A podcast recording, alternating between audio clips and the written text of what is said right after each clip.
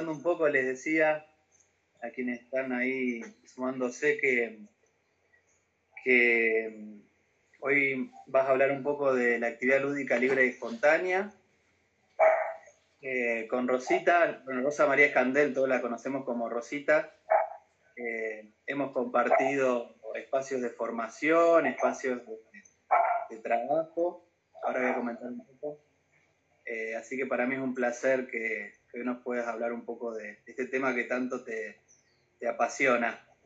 Y se nota, se va a notar seguramente. les cuento un poco les cuento un poco de Rosita para que podamos aprovechar el tiempo, después la gente se va a ir sumando.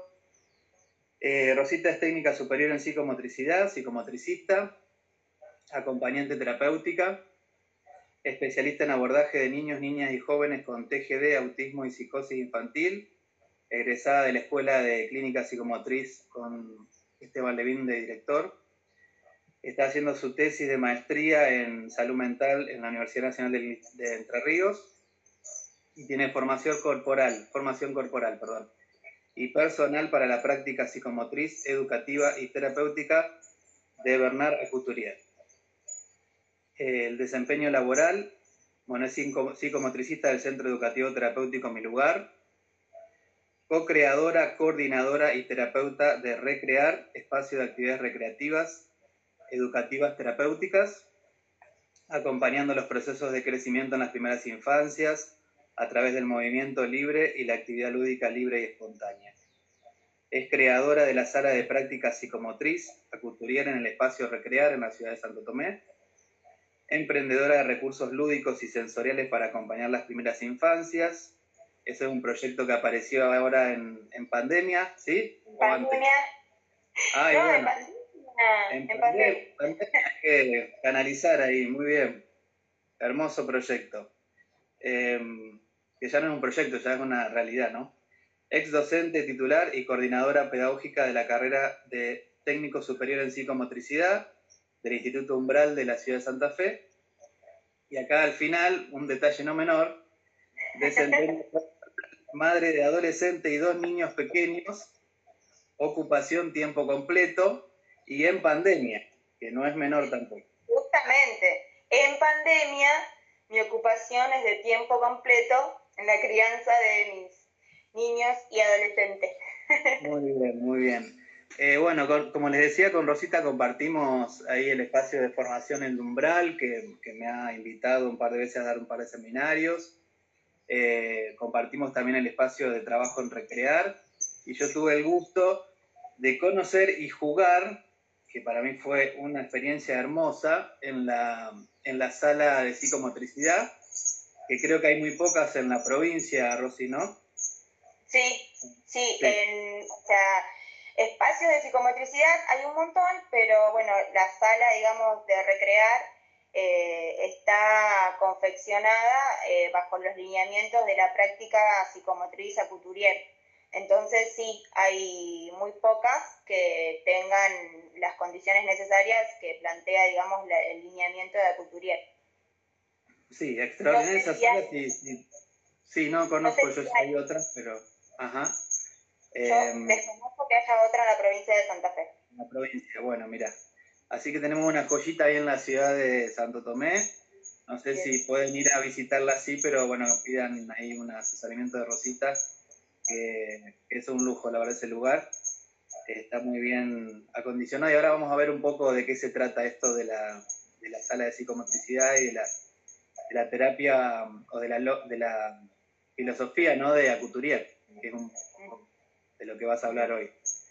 Bueno, Rosy, eh, te agradezco nuevamente y cuando quieras comenzar a contarnos eh, de lo que trata el, movimiento libre o la actividad lúdica libre y espontánea, cuando quieras. Bueno, bueno, gracias, gracias Horacio, ya te lo dije un montón de veces, pero lo digo ahora con las personas que nos están acompañando. Para mí un placer que me hayas invitado eh, y poder estar acá transmitiendo un poco de, mi trabajo desde eh, mi profesión, ¿no? en mi profesión como psicomotricista. Y mm, esto lo vengo pensando, ¿no? De poder conversar eh, como una invitación, una invitación eh, a que podamos ver el movimiento libre y la actividad libre y espontánea como una posibilidad para acompañar los procesos de la estructuración psicomotriz en los primeros tiempos. ¿Por qué digo una posibilidad? Porque en realidad hay muchas posibilidades de cómo acompañar el crecimiento de los niños y las niñas. Esta es una posibilidad y es la que yo encuentro y la que he encontrado como la más beneficiosa para mi trabajo. Eh, eh, y bueno, y, esto ¿no? me, gusta poder compartirlo y soy una apasionada eh, de, esta manera de trabajar. primero, poder pensar en que podemos hablar de dos líneas de trabajo o dos filosofías, que es la línea de trabajo de Emi Pickler, eh, desde el movimiento libre y la línea de trabajo de Bernard Acouturier eh, eh, con lo que es la actividad lúdica libre y espontánea. ¿Por qué em, hacemos dos, mm, como dos, separaciones, aunque tienen perspectivas muy similares? Porque podemos pensar en el movimiento libre como de aplicación a los primeros tiempos del desarrollo, o sea, cuando es un bebé, cuando el niño o niña es un bebé. Y luego poder pensar en la actividad lúdica, libre y espontánea eh, en el niño pequeño. Eh, bueno, todo lo que tiene que ver con eh, la filosofía de Amy Pickler se trata de dejar al bebé moverse en libertad, básicamente. ¿Qué quiere decir esto? Que todas las conquistas posturales y motrices a lo largo, digamos, del desarrollo del bebé, las hace de manera libre y autónoma. Para esto es muy necesario que haya una figura de apego que pueda posibilitar el moverse en libertad. ¿Qué quiere decir esto? Que un niño que no tenga una figura de apego eh, o que eh, no esté contenido o sostenido en esta actividad, eh, en este movimiento libre, digamos, bueno, poder pensar, digamos, cómo lo podemos desarrollar. Pero es muy importante el rol del adulto, del adulto o de la figura de apego como posibilitador. Este rol, Emi Pickler lo denomina de no intervencionismo. ¿Qué quiere decir la no intervención? no hacer por el bebé. La intervención que le propone al adulto o a la adulta que acompañe el desarrollo del movimiento libre es desde el acompañamiento, desde el sostén, desde mm, el respeto de los tiempos y los diferentes tiempos del desarrollo del bebé, en poder confiar en que el desarrollo del bebé se da de manera intrínseca, que quiere decir desde su interior hacia afuera. Eh, ninguna conquista eh, se va a dar de manera significativa si posicionamos, por ejemplo, a un bebé en una postura que no puede alcanzar por sí mismo. Entonces, todo el desarrollo fisiológico de las adquisiciones posturales y motrices generales se dan de manera libre y autónoma. Para esto, por supuesto que necesitamos, eh, como, como lo hablaba recién, posibilitar a que eso se dé. ¿Cómo lo hacemos posible? A través de un espacio que dé lugar al movimiento libre. El espacio del movimiento libre siempre es el piso, por eso estoy sentada claro. y me gusta el piso. Eh, siempre es el piso. Eh, pensar en que el lugar más seguro para el bebé después de los brazos de la mamá es el piso. Nada malo puede pasarle a un bebé en los primeros tiempos del desarrollo si lo coloco en el piso. Este piso, por supuesto, lo pensamos como un lugar que esté protegido, con una superficie semiblanda, No tiene que ser blanda porque si es blanda los apoyos no tienen seguridad, por lo general causan más inestabilidad que seguridad. Por ejemplo, un colchón. Un colchón no es, no es, no es propicio para el movimiento libre, eh, sino, un, por ejemplo, unos pisos de goma eva que vienen ahora que hay por todos lados, unas alfombras antigolpe, unas alfombras eh, eh, antitérmicas que no dejan pasar el frío del piso hacia arriba. Bueno, hay muchos recursos que se pueden utilizar, no mantas, eh, no alfombras que puedan hacer perder la estabilidad. Pensar en el desarrollo del movimiento libre, siempre lo pensamos que se inicia desde eh, una posición del bebé que favorece la conquista de los cambios posicionales. ¿Cuál es esta posición?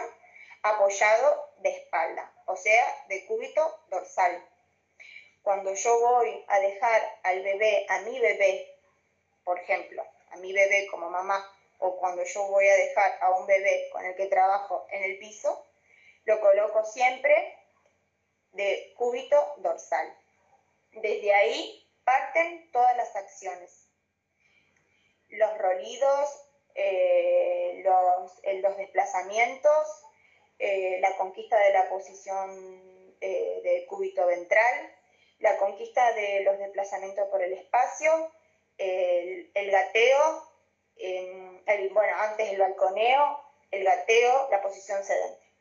Emi Pickler también lo que nos trae es como una secuencia de movimientos o de adquisiciones posturales y motrices un poco diferente a la que estamos acostumbrados. Por ejemplo, cuando estudiamos o por otros autores nos dicen, bueno, el bebé se sienta a los nueve meses y el gateo es opcional. Bueno, Amy Pickler nos trae la posibilidad de que un bebé que se desarrolla a través del movimiento libre, primero gatea y después se sienta.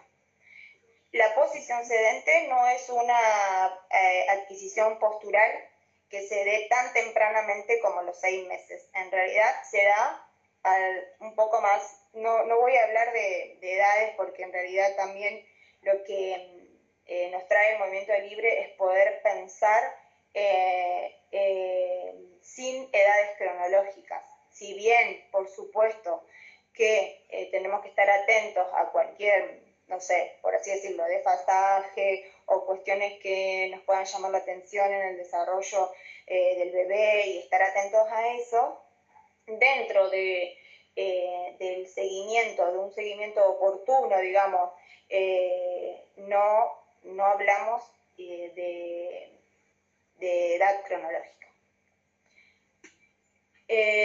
otra de las cosas esto es el desarrollo típico o esperable, ¿no? Ella lo plantea desde ahí. Sí, ella lo plantea desde ahí, pero también abre, digamos, eh, esta posibilidad a poder pensarlo en el desarrollo eh, atípico o en el desarrollo de, bebés que tengan alguna problemática. Pero bueno, a ver, eh, pensando en que eh, en que nuestras líneas, digamos, por ejemplo, si somos terapeutas, también tenemos una línea que seguimos de intervención y también podemos, digamos, trabajar desde eh, la combinación de diferentes teorías, ¿no? Porque, bueno, también pensar a veces hace ruido, pensar en el dejar moverse en libertad a un niño que pueda tener ciertas perturbaciones en el desarrollo, ¿no? Eh, así que, bueno, esto lo hablamos sí dentro del desarrollo típico. Y en ese me, adelanto un poco a las preguntas, a la pregunta, a la pregunta para mí por lo menos. Eh, justamente mi, la población que yo generalmente trabajo son niños con alguna, yo como kinesiólogo, con alguna dificultad orgánica, neurológica. ¿Qué sucede en esos casos? ¿Cómo interviene el adulto? ¿Hasta qué punto interviene? ¿Espera que que el bebé le dé de alguna manera alguna señal, porque si no, lo que me parece que puede pasar es que el bebé quede como eh, inhibido, digamos, porque justamente su, esquema corporal, tomando un poco a, Esteban Levin, eh, el esquema corporal tiene tanto peso que va a cuestionar justamente la imagen corporal. Entonces, ¿qué, ¿qué, sucede ahí cuando, cuando hay algo real? ¿Cómo, ¿Cómo intervenimos? Me parece que esto que, que yo te decía anteriormente, ¿no? Cada uno después desde su formación puede pensar en qué tipo de intervención puede hacer con ese niño, esa niña, ese bebé que en lo real eh, nos está mostrando alguna dificultad. Em, yo creo y considero que nunca hacer por el otro me parece que no es el camino, por lo menos para mí desde mi intervención, hacer por el bebé, hacer por la niña, hacer por el niño, ¿no? Creo que siempre hay algo que nos puede devolver o nos puede invitar o demandar ese bebé o ese niño a que podamos intervenir dónde y cómo, ¿no? Eh, hablar de una intervención desde la ayuda eh, no es lo mismo que hablar desde una intervención desde eh, lo que antes se consideraba como estimulación, ¿no? Por decir, o sea, no quiero desmentir el término estimulación, pero digo, bueno, ¿qué es lo que estimulo? A mí me gusta más pensar en de dónde ayudo, ¿no? A dónde me está mostrando ese niño, esa niña que necesita ayuda. ¿Y cómo es esa ayuda? Si yo hago por él, hago por ella, mm, no sé si estoy ayudando. Pero si les doy las herramientas para, si le ofrezco nada, aunque sea eh, cuestiones espaciales y ambientales, ¿no? Si le estoy ofreciendo un espacio y un ambiente propicio para el desarrollo de su espontaneidad o de, la... A veces decimos, bueno, no sé si es espontáneo, si no es espontáneo, me parece que no tiene juego espontáneo. Bueno, primero observo si le estoy dando las condiciones necesarias para que me muestre algo de su espontaneidad. Y ahí ahí desde dónde puedo intervenir, desde dónde puedo ayudar. Se podría pensar como un, como un escenario, ¿no? Para que la escena eh, transcurra, como armar el escenario para que empiece a aparecer algo de lo propio de ese, de ese bebé. Muy interesante. Exactamente. Desde los dos lineamientos, desde el de Emi Pickler y del de Couturier, eh, nos, nos hablan mucho, nos devuelven mucho sobre el espacio, sobre las condiciones espaciales y sobre las condiciones materiales. Esto quiere decir mobiliario, recursos, juegos, juguetes eh, que necesito para favorecer y lo que no necesito porque voy a interpretar. Por ejemplo, pensando en el movimiento libre, si yo le ofrezco a un bebé un espacio que está muy intervenido de objetos, de almohadones, porque tengo miedo que se golpee, de guagua para que no, o de un gimnasio que le pongo eh, para que observe cosas que se mueven desde arriba, pero que en realidad no puede tomar, o este gimnasio le impide rolar porque tiene dos patas, en realidad estoy eh, interfiriendo el espacio, no lo estoy habilitando. En cambio, si le ofrezco un espacio en el piso amplio, donde pueda tener ciertos objetos alrededor que le llamen la atención y que pueda girarse para un costado, girarse para el otro y rolar, estoy posibilitando un montón de cosas. En un bebé, por ejemplo, bueno, que, me presenta alguna eh, patología o alguna problemática del orgánico, pero que yo puedo ver esto, ¿no? Que con su mirada está mirando un objeto que le llamó la atención, ahí estoy tomando su demanda. En cambio, si yo le ofrezco algo desde arriba, que no sé si le gusta, si no le gusta, si lo estoy sobreestimulando o, y es algo que yo elegí y no eligió, bueno, ahí como pensar desde ahí las intervenciones, ¿no?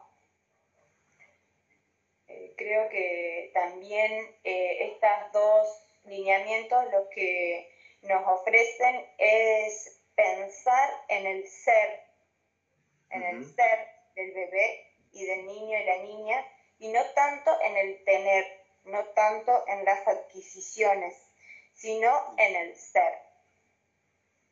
Y bueno, eso me apasiona, porque eh, es ver el interior, ¿no? Ver el ser.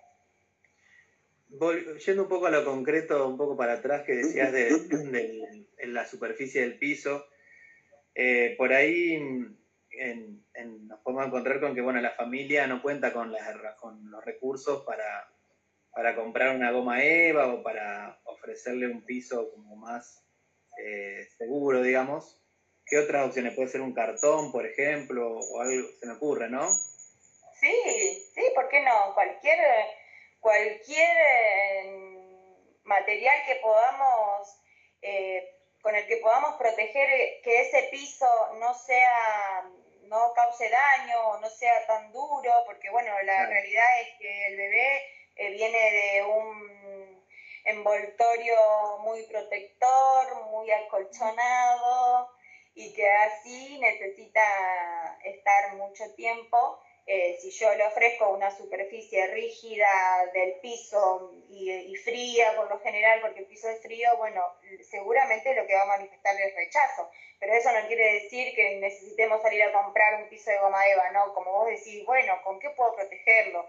¿Con un cartón lo puedo proteger? Sí, lo puedo proteger. ¿Le puedo poner una manta? Sí, podemos ponerle una manta. Observar que esa manta no dificulte eh, los movimientos otra de las cosas muy interesantes para el desarrollo del movimiento libre son los pies descalzos.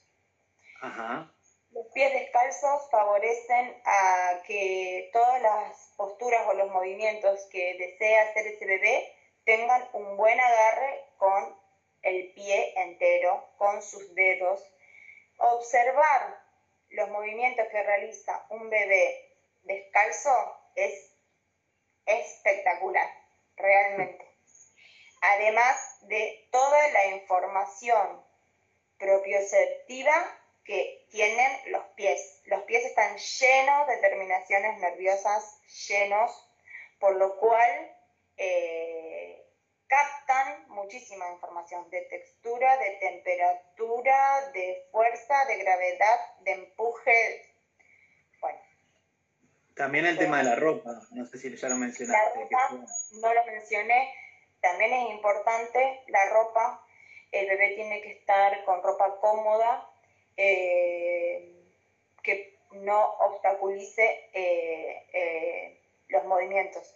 Ropa suelta, no tan ajustada, en lo posible evitar la ropa de jean. tampoco tiene que estar excesivamente abrigado porque un bebé que está ahí con todo su movimiento a flor de piel, buscando moverse, cambiar de posición, es un bebé que entra en calor. Entonces un bebé que tiene calor tampoco está a gusto y va a llorar y vamos a creer que tal vez llora porque está en el piso y en realidad tal vez llora porque tiene calor. Entonces también como que esas, esas cosas tenerlas en cuenta, pero lo, todos estos datos nos lo da el bebé mismo, digamos, está bueno que eh, nos animemos a, llevarlo a cabo en nuestros hogares, en la crianza de nuestros bebés, eh, porque estos datos los, obtenemos, las, familias obtenemos estos datos. bueno, me está mostrando que le puso un montón de ropa, me está mostrando que con ese jean no. Eh, creo que esto también habla del el saber que tenemos las familias ah, de nuestro bebé, ¿no? Bien, y está bueno por ahí pensar como una intervención concreta, esto que decías de cuando el bebé mira un objeto, eh, por ahí uno puede prestarle la palabra, sobre todo si están los padres, decir, ay, ¿querés agarrar eso? Como, o por ejemplo, ay, mamá, mira, me pusiste toda esta ropa, no me puedo mover, quizás podemos probar con otra cosa, como ir también con los padres trabajando estas cuestiones en, en el momento. Y los padres que qué lugar tienen en ese tipo de, en este tipo de terapias o de, encuentros? ¿Cómo sería el trabajo con los padres? Eh, en realidad, o sea, desde la filosofía del movimiento libre no, no, no se habla de terapia, sino que se habla ah. de esto, de posibilitar, eh, por ejemplo, un encuentro de movimiento libre. Por supuesto que eh, ese encuentro, por ejemplo, de movimiento libre es en presencia de una figura de apego como dije al principio, eh, el movimiento libre no puede ni tiene sentido absolutamente, si el bebé no está en las condiciones de seguridad emocional necesarias. Esas condiciones de seguridad emocional necesarias no se la doy yo, no se le da a la persona que está coordinando el taller, se la da a su figura de apego. Entonces, todos los encuentros o talleres que se realizan sobre movimiento libre se realizan en presencia de quien es su figura de apego, mamá, papá, los dos, abuela, abuelo. No sé, yo he tenido eh, eh, encuentros de talleres de movimiento libre eh, que han venido con su abuela y, es su figura de apego. Claro. Y, y esto, ¿no? De poder darle lugar a las familias de esto, de confiar en su bebé, de estar eh, ofreciéndole seguridad, pero un poco más distantes, ¿no? Por esto, no caer en el intervencionismo o en estar encima de ese bebé, eh, viendo a ver qué hace, qué no hace, si pasa la rampa, si no la pasa, si se mueve o no se mueve, si se da vuelta, si se gira, sino poder tener como un lugar de ahí, de espera, de observación y sostener la escena de alguna manera de, otro, de otro modo, digamos, con la mirada, con, la presencia también, con la palabra, porque por ahí seguramente se les debe escapar algún festejo a los padres cuando ven que su bebé hace algo nuevo, que está buenísimo. Y quería que, que nos cuente un poco del mobiliario Pickler, creo que se llama así, que ahora está bastante en boga y que, bueno, pensemos, si nos puedes mostrar, creo que ahí hay algo, hay un... Sí, ¿Puede ser? Hay algunas cositas. Aprendiendo los nombres. Eh, sí, eh, justamente lo que Emi Picker también eh, desarrolla es esta posibilidad que da el mobiliario Pickler. Lo denominamos de mobiliario Pickler en realidad porque es de la filosofía Pickler, pero también hay otras pedagogías alternativas que proponen algunos tipos de juego o materiales que todos tienen que ver con esto, posibilitar de manera autónoma los movimientos.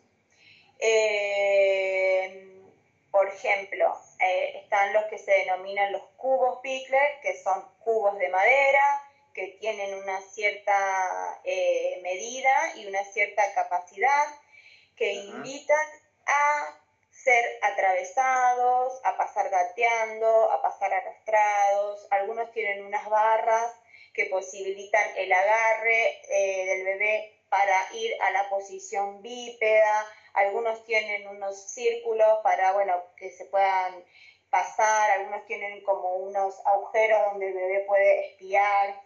Eh, otro mobiliario son las... Eh, las rampas de gateo y las plataformas de gateo. Esto eh, es una plataforma de madera con dos tipos de rampas. Una rampa que es lisa y otra rampa que tiene barras de madera. Es, eh, ahí eh, el niño, lo que encuentra el bebé, encuentra como una mayor complejidad para pasar por los diferentes lugares. Una de, de complejidad sencilla, otra de otro tipo de complejidad. Entonces, posibilito a todo lo que tiene que ver con el ensayo, con la prueba y error, eh, con la posibilidad de poder planificar un movimiento. O sea, muy pequeñito el bebé y en realidad estamos hablando de planificación motriz. O sea, es realmente es muy rico, muy rico eh, la posibilidad que nos da el movimiento libre.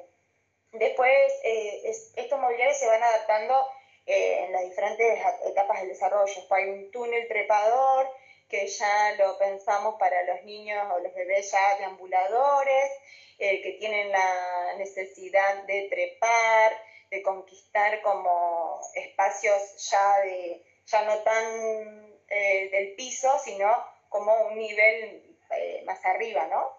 el triángulo trepador, la rampa trepadora, eh, bueno, hay un montón de, mobiliario que también están considerados como juegos, digamos, eh, que se pueden adquirir y que posibilitan eh, un montón de adquisiciones. Bien. Tampoco es, a ver, Tampoco es necesario, ay, no, yo quiero hacer el movimiento libre en mi casa con mi bebé y necesito todo esto. No, bueno, no, no. Claro, eso iba. Es poder pensarlo para, bueno, quienes tengan la posibilidad, quieran, desean. Sí, hoy en día, como que el mercado tiene un montón de, de ofertas de esta clase de juegos que están buenas porque, a ver, esto, ¿no? Sacar de lado un poco el andador como regalo o juego para un bebé y pensar, por ejemplo, en un cubo de mobiliario Pickler. Estoy cambiando la perspectiva y estoy cambiando el paradigma. Estoy pensando en otra forma de acompañar la actividad motriz de un bebé.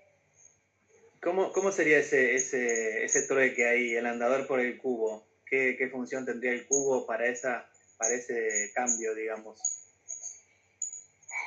Y justamente los cubos favorecen a todo tipo de desplazamiento, ya sea desplazamiento del gateo o los primeros desplazamientos que se empiezan a generar en posición bípeda. Un bebé que se para sosteniéndose de las barras del cubo, luego recorre ese perímetro del cubo, por ejemplo, caminando. Ah, caminando con la ayuda que encuentra o con el sostén que encuentra en ese cubo. Pero no le estoy dando una falsa seguridad como lo que ofrece el andador. El andador lo que ofrece es una falsa seguridad.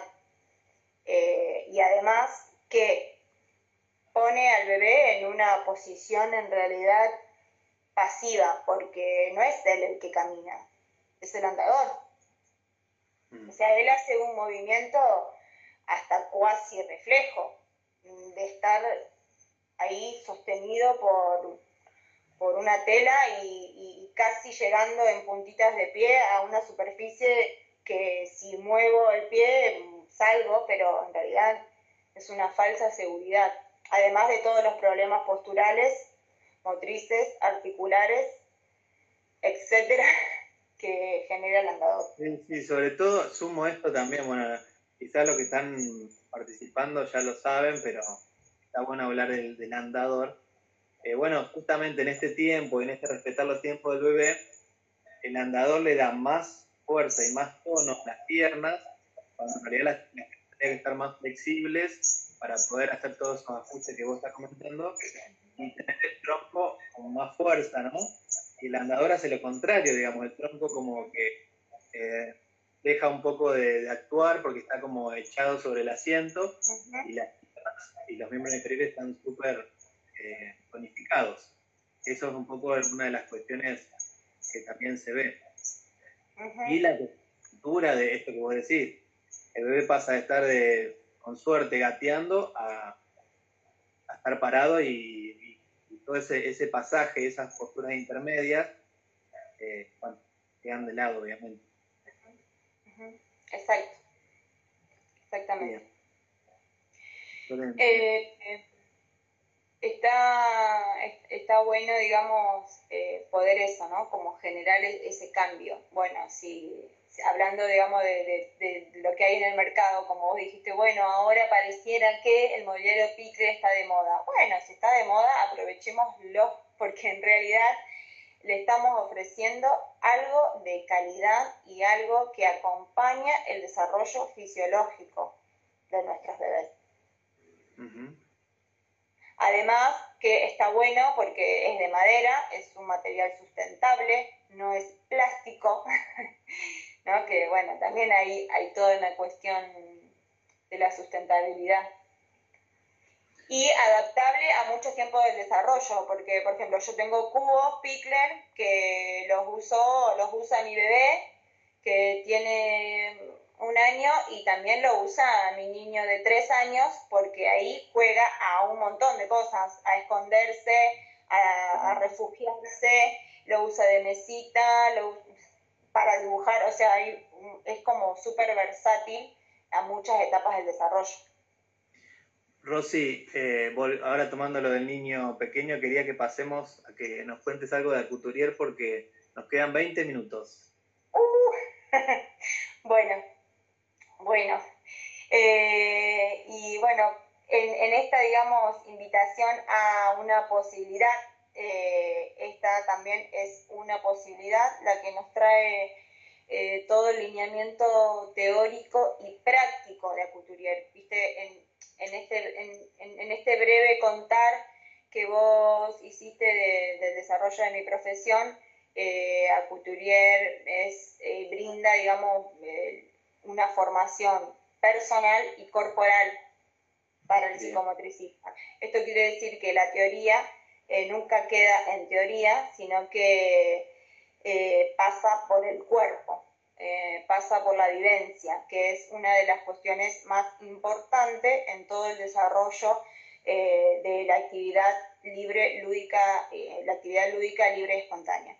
Em, ¿Por qué hablamos de actividad libre, lúdica, libre y espontánea? Porque la libertad viene de la mano de el adulto o la adulta o el, educador, la educadora o el terapeuta eh, que le puede dar a ese niño las condiciones necesarias para jugar de manera espontánea. Y la espontaneidad viene dada del interior de ese niño.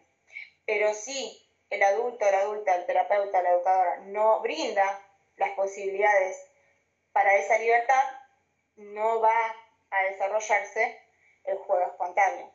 Entonces, me gusta hablar siempre de las dos cosas, de la libertad que tiene que darle el adulto y de la espontaneidad por parte del niño. Eh, como te dije el otro día cuando nos encontramos, yo leyendo algo de, lo que vos hablás en el carretel, bueno, vos decís que la espontaneidad del niño a la niña no viene heredada o no se da de manera así fortuita, sino que hay ciertas condiciones, digamos, que son muy importantes eh, para que esta espontaneidad pueda darse en el desarrollo del niño y la niña. Todas esas condiciones, no sé si las voy a poder enumerar porque creo que no vamos a tener el tiempo, pero las condiciones hablan fundamentalmente de eh, las figuras de apego. Por eso ahí también la línea de encuentro entre Pickler y Alcouturier. Los dos hablan de, actividad motriz eh, libre, autónoma, espontánea, y los dos hablan de las condiciones de apego fundamentales para el desarrollo de esa espontaneidad. Alcouturier nos habla como un poquito más, más atrás del nacimiento. Habla que una de las condiciones necesarias para que se dé la espontaneidad en el niño es que se haya desarrollado en un envoltorio protector de calidad en las interacciones. ¿De qué habla esto? Nos habla de este primer envoltorio que tiene el bebé eh, gestándose. Y nos habla de esta calidad que ese envoltorio le puede ofrecer, tanto desde el aspecto fisiológico como del aspecto emocional y psicológico. Todas las emociones que residan en la madre gestante forman huellas en la tonicidad y en el cuerpo, en los músculos de ese bebé que se está gestando. Eh, otra de las condiciones muy importantes eh, son las interacciones precoces y recíprocas que se dan eh, luego de que el bebé nace. El bebé nace y se encuentra con esta figura de apego, llamémosle mamá, que puede modificar su tono, sus movimientos, su postura para satisfacer las necesidades que tiene el bebé. Pero no habla solamente de las modificaciones tónicas, eh, corporales, gestuales de la mamá, también habla de eh, la reciprocidad que hay en ese vínculo, en esa diada. Hay reciprocidad, porque es el bebé también el que modifica su tono, sus movimientos, su postura cuando ofrece algo que su mamá le da. Esto eh, le ofrece al bebé como una, eh, hablando hoy que tocaste el tema de la imagen corporal y el esquema corporal, le da como una primer noción de una totalidad corporal, ¿no? Este cuerpo todo mío es una unidad, porque hay alguien que me está devolviendo que este cuerpo todo es mío, está unido, que todas esas sensaciones eh, desordenadas, por así decirlo, pero desordenadas fisiológicamente que tiene el bebé en los primeros tiempos, son ordenadas en un todo que le devuelve esa figura materna. Esa primer figura materna es como un espejo, ¿no? Un espejo. El bebé se mira en los ojos de esa figura de apego de su mamá y encuentra su imagen. Y esta imagen que encuentra, pongámosle y llamemos que es placentera, es de placer, porque una mamá por lo general eh, siente amor, siente placer, le devuelve eh, un placer. Entonces, la primera conquista de placer que tiene ese bebé es a través de su figura de apego. ¿Por qué hablo de esto? Porque en realidad, a través de la actividad espontánea, lo que el niño y la niña buscan es placer. Todos los seres humanos estamos a la casa del placer. A nadie nos gusta vivir situaciones displacenteras. Entonces, lo que el niño y la niña buscan a través del juego espontáneo es placer en sus acciones. Si yo como adulto terapeuta le propongo un juego dirigido a un niño pequeño, un juego que yo quise proponer no va a estar adecuado a la necesidad de búsqueda de placer que tiene ese niño o esa niña, porque solo ese niño o esa niña sabe lo que necesita. Es como poder pensar en eso. Además le estamos quitando la posibilidad, le estamos quitando la posibilidad al bebé o al niño en realidad, bueno, de un montón de, cuestiones de, lo lúdico y de lo, de lo subjetivo también, porque bueno, esto, esto de que arme un juego o una escena que tiene que ver con su historia seguramente, eh, es parte también de darle ese, espacio. no pensar que uno está perdiendo tiempo o que este bebé está perdiendo tiempo eh, si tiene que esperar un poco para que aparezca algo. Me parece que eso también, en estos tiempos del, de lo inmediato y de, la cuestión de ser productivo hasta cuando uno es bebé, me parece que está bueno también. Una de las características, digamos, del juego espontáneo es la repetición de la acción. O sea, toda acción que causó placer o que la atrae ese niño esa niña por algo y para algo en su desarrollo, como vos decís, está jugando su interior, lo que necesita jugar en ese momento. Por lo general, se repite, se repite, se repite y se repite cuantas veces sean necesarias para ese niño o esa niña, no las veces que sean necesarias para mí. Entonces, esto de pensar también en la adquisición de qué, digamos, qué es, por qué pensar en la adquisición de algo, si en realidad lo que tengo que hacer es darle el lugar para que ese niño me cuente su historia, Claro, voy a, voy a parafrasear a un docente actual que tengo que es psicoanalista, eh, David Signac, que él siempre dice que si algo insiste es para existir, insiste para existir, y que tiene que ver un poco con, con la clínica, sobre todo con bebés y con niños, esto de la repetición, que en cada vuelta la idea es que, que haya una diferencia, y si nosotros notamos que hay una cuestión como un automatismo, poder uno ofrecerle ya nos estamos yendo a otro tema, ¿no? Pero eh, ofrecerle esa diferencia para que empiece a existir. Eh, Rosy, eh, se nos está yendo el tiempo, lamentablemente. Quería que nos cuentes un poco de, los momentos de los dos momentos que vos me, habías comentado del como de la sesión, no sé cómo se llama el, sí, sí, sí. Sí, eh, ya sea eh, en educación, o sea, Acuturier plantea su práctica psicomotriz en dos modalidades, educativa y de ayuda, que sería eh, lo terapéutico, digamos, y a las dos eh, los denomina sesiones. Estas sesiones siempre tienen momentos.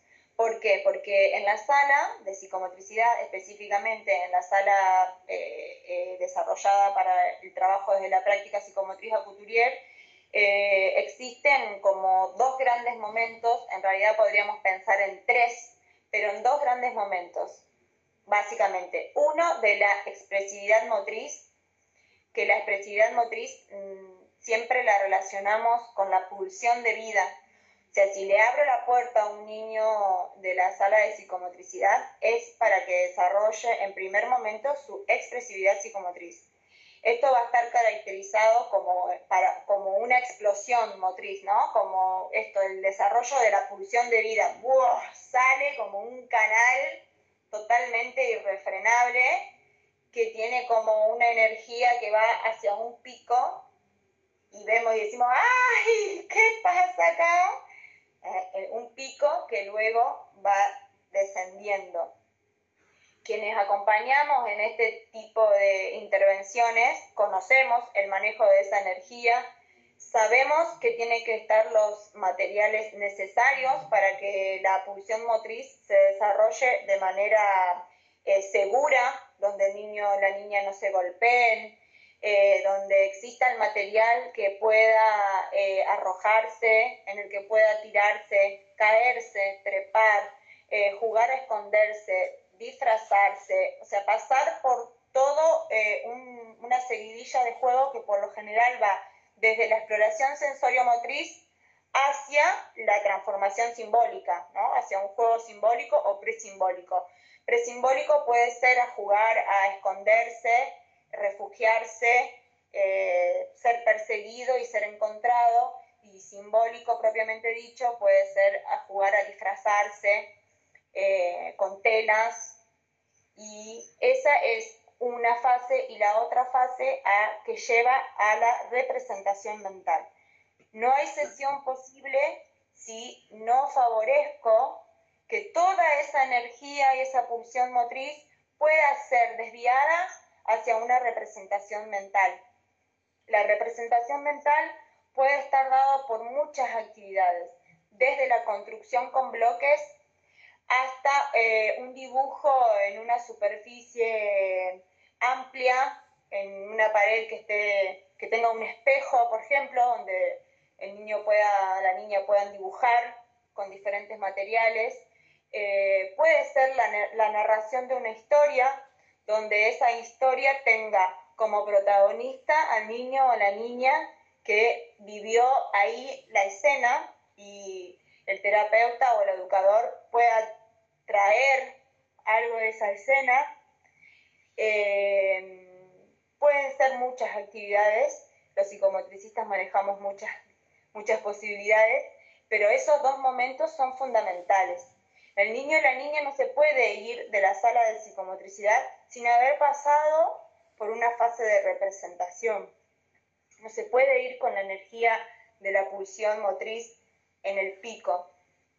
Y después, el tercer momento, antes de que terminemos, rápidamente contanos. En esos son los dos grandes momentos. Un momento previo puede ser la vuelta a la calma.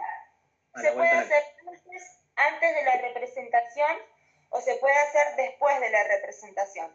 Eh, pero es muy importante. Por lo general es algo inevitable la vuelta a la calma, porque sin volver a la calma, tal vez el niño o la niña no puede encontrar la posibilidad de ir a una actividad grafoplástica o a una actividad que le demande pensar, pensar, construir. Entonces eh, es como inevitable la vuelta a la calma. Bien. Es muy interesante.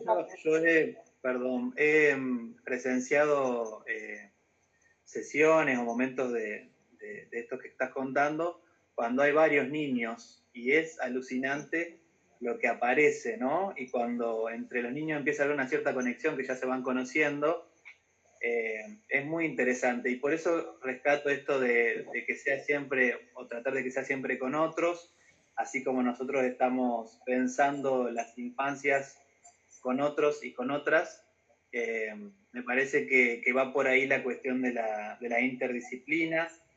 Eh, me encantaría que después cuando el carretel tenga un lugar a donde caer físico ¿no? y de dónde salir, que eso será el año próximo, puedas eh, seguir comentándonos sobre esto que tanto te gusta y que es tan, tan interesante. Y poder, ¿por qué no dar un taller de movimiento libre? Bueno, ya iremos pensando en el 2021 pasa, encontrarnos en lo presencial. Rosy, antes de que se termine el tiempo, te agradezco mucho, eh, bueno, muy claro, muy, muy interesante y con ganas de seguir escuchando, así que eso está, Gracias a vos y sabes que estoy para lo que quieras, para lo que quieras. Buenísimo. Gracias. Gracias. Muchas gracias. sí. Eso, gracias. Ah, bien. No, gracias a las personas que nos acompañaron, nos escucharon y estuvieron ahí. Gracias a todos los amigos y amigas que se han sumado. Eh, y bueno, va a quedar grabado para quienes hayan perdido de, esta horita que fue una joyita realmente. Bueno, nos vemos el jueves que viene y saludos, Rosy. Saludos. Adiós.